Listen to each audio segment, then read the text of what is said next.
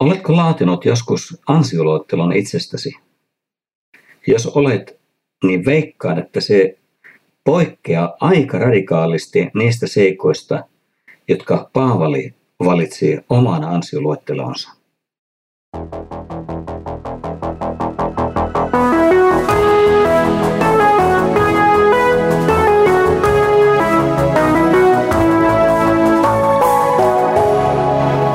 Kirjoitusten pauloissa.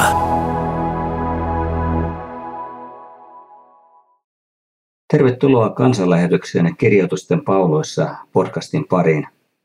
Minä olen Ilkka Rötilahti, olen kansanlähetyksen valtakunnan raamattokouluttaja. Jokainen meistä tietää, että sellaisen henkilön sanoja on vaikea ottaa todesta, jonka elämä ja teot sotivat hänen sanomaansa vastaan. Paavalikin tiesi tämän tavattoman hyvin. Ja siinä tilanteessa, missä hän oli suhteessa korinttilaisiin, hän ei halunnut mitään sellaista omassa elämässään tehdä, joka olisi antanut aiheen vielä voimakkaammin sanotua irti Paavalista Jeesuksen apostolina ja evankeliumin julistajana.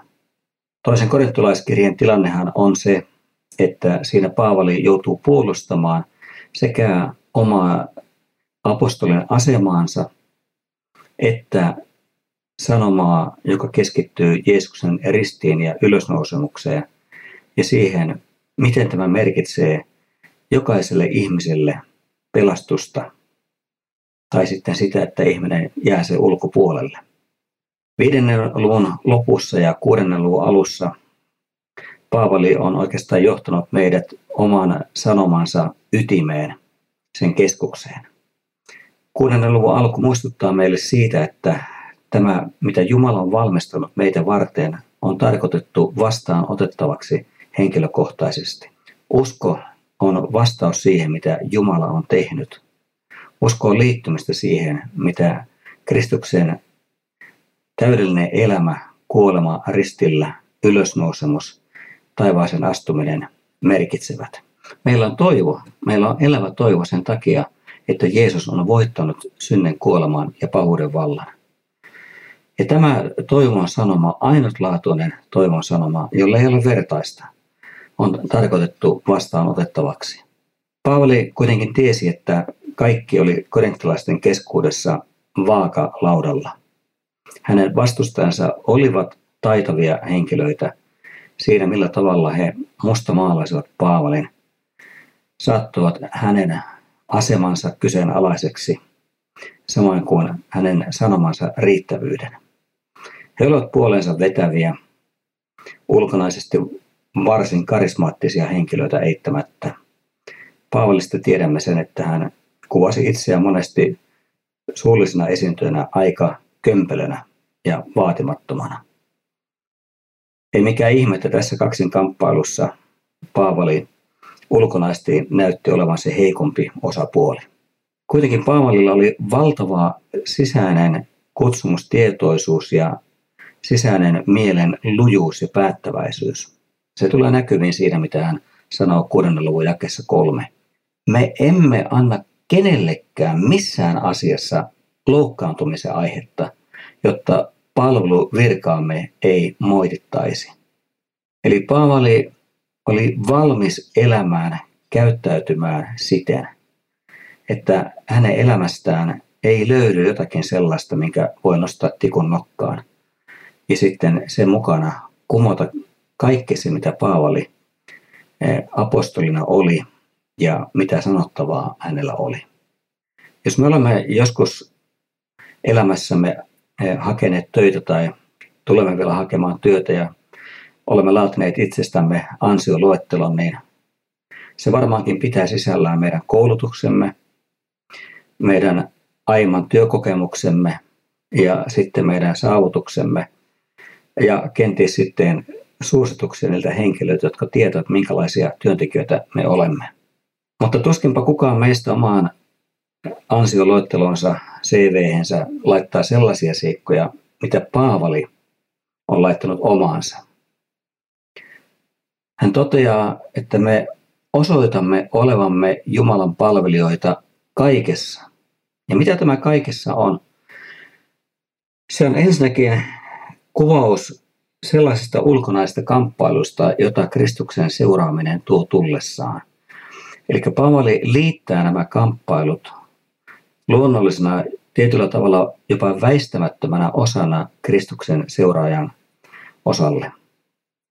Nämä eivät ole siis sellaisia seikkoja, että sen takia ihmisellä olisi syytä ajatella, että tämän henkilön sanoma ei voi olla vakavasti otettava, koska hänen elämässään on niin monenlaisia vaikeuksia, vastoinkäymisiä ja ongelmia. Paavali toteaa, että se mitä hän joutuu kohtaamaan, niin hän kohtaa päättäväisyydellä, hän kohtaa rohkeudella ja hän kohtaa periksi antamattomuudella. Me kestämme sitkeästi vaikeudet, vaivat ja ahdingot, ruoskimiset, vankeudet, mellakat, raadannan, valvomisen ja paastoamisen. Tällä tavalla Paavali lähtee kuvaamaan sitä, mitä elämä apostolina hänelle tuo, mitä se merkitsee. Ja kaikesta hän toteaa, että hän omien työtoverittensa kanssa kestää sitkeästi nämä. Mitä tämä kertoo Paavalista? Ainakin sen, että hän ja hänen työtoverinsa olivat valmiit laittamaan kaikkeensa peliin sen edestä, mitä he edustivat, mitä he julistivat ja mitä he tekivät. Eli tällä tavalla Paavalin elämä vaikeuksien keskellä osoittautuu tavattoman uskolliseksi sille tehtävälle ja sille sanomalle, joka hänelle oli annettu. Nimittäin jos Paavali olisi muuttanut sanomansa tai sanoutunut siitä irti kokonaan ja jättänyt apostolin tehtävät toisten hoidettavaksi, nämä vaikeudet eivät olisi seuranneet häntä. Hän olisi vapautunut niistä. Tällaista helppoa tietä, helppoa valintaa hän ei kuitenkaan tehnyt. Miksi? Koska hän tiesi, että on vielä jotakin paljon merkittävämpää, paljon tärkeämpää ja ikuisesti kestävää. Sen takia, että hän on saanut tulla evankeliumista osalliseksi. Evankeliumi on Jumalan voima, se on muuttanut hänenkin elämänsä. Siinä on toivo. Siinä on Jumalan rakkaus, joka kohtaa ihmistä, joka vapauttaa ja uudistaa hänet. Paavalin oma elämä oli muuttunut ja hän tiesi, että mistään muualta hän ei tällaista rakkautta ja tällaista elämänmuutosta olisi voinut löytää omalle kohdalleen. Sen takia, kun me luemme tätä Paavalin, jos se tänään voi nimittää ansioluettelua, niin meidän on ymmärrettävä, että miksi hän ottaa ensimmäiseksi nämä negatiiviset seikat. Se ei johdu siitä, että Paavali olisi tehnyt jotakin väärin, ja hän ansaitsee sitten näitä vaivoja, näitä vaikeuksia. Vaan päinvastoin Paavali on niin uskollisesti pitäytynyt tehtävänsä ja siihen asemaan, joka hänellä oli, että hän ei edes väkivallan, jopa kuoleman todellisuuden edessä halunnut näistä luopua. Joten hän saattaa todeta seuraavaksi jakeessa kuusi, mielemme on puhdas. Ja siellä ei ole vääryyttä, siellä ei ole vilppiä, siellä ei ole omavoiton pyyntiä. Meillä on tietoa, eli Paavali toimii sen takia, että hän ymmärtää asiat, asioiden toinen toisensa liittymisen, yhteen kuulumisen.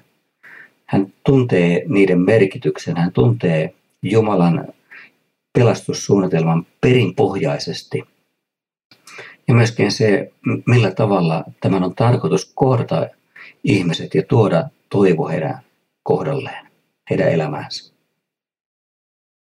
Edelleen Paavali jatkaa, että meillä on kärsivällisyyttä, meillä on ystävällisyyttä, meillä on pyhä henki, pilpitön rakkaus, totuuden sana ja Jumalan voima. Aseenamme ovat vanhurskauden miekka ja kilpi.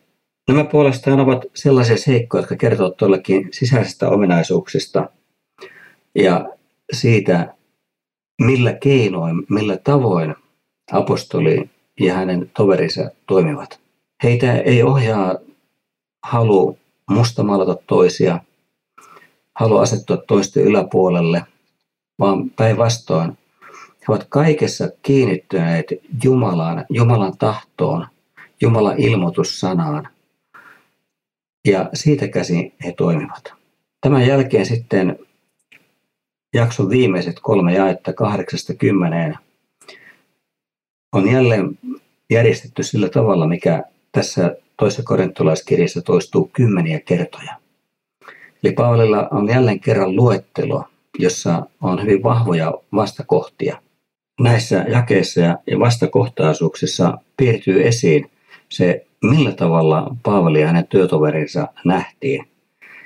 Ja toisaalta sitten, mikä näiden Paavalin ja hänen työtoverittensa vaikutus oli heidän ympäristöönsä. Meitä kunnioitetaan ja halveksitaan. Eli on niitä seurakunnassa, jotka kunnioittavat Paavalia sen takia, kuka hän on, mitä hän julistaa, mitä hän tekee ja miten hän elää. Ja halveksitaan. Eli on niitä vastustajia seurakunnassa, mutta myöskin seurakunnan ulkopuolella, jotka pitävät Paavalin toimintaa ja sanomaa täydellisenä haihatteluna, karkeana uskonnollisena valheena ja harhaan johtamisena. Sen takia Paavalia jotkut panettelevat, jotkut näkevät villitsijöinä ja kuitenkin he puhuvat totta.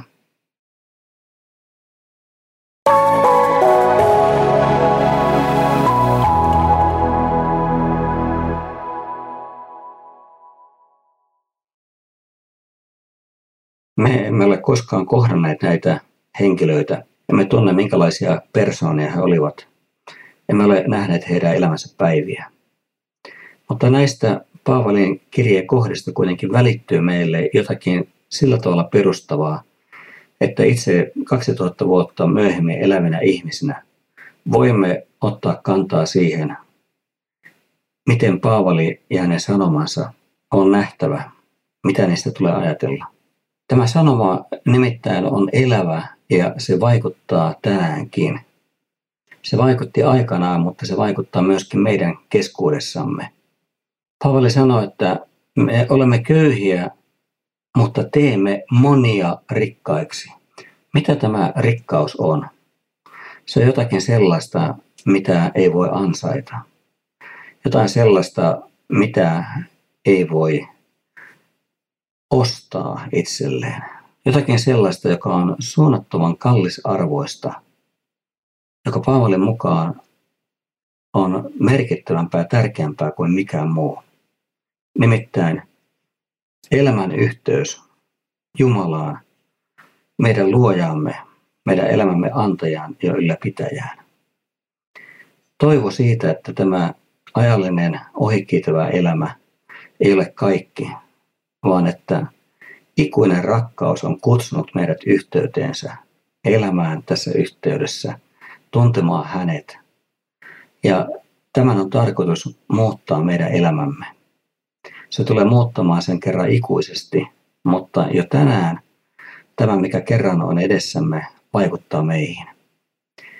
Ja kun me luemme Paavalin sanoja ja arvioimme niitä, niin me näemme, että tämä ikuisuuden perspektiivi – lopullinen tavoite, lopullinen päämäärä oli Paavalilla luovuttamattomasti mielessään, kun hän kirjoitti siitä, miten hän elää, miten hän kestää vaikeuksia.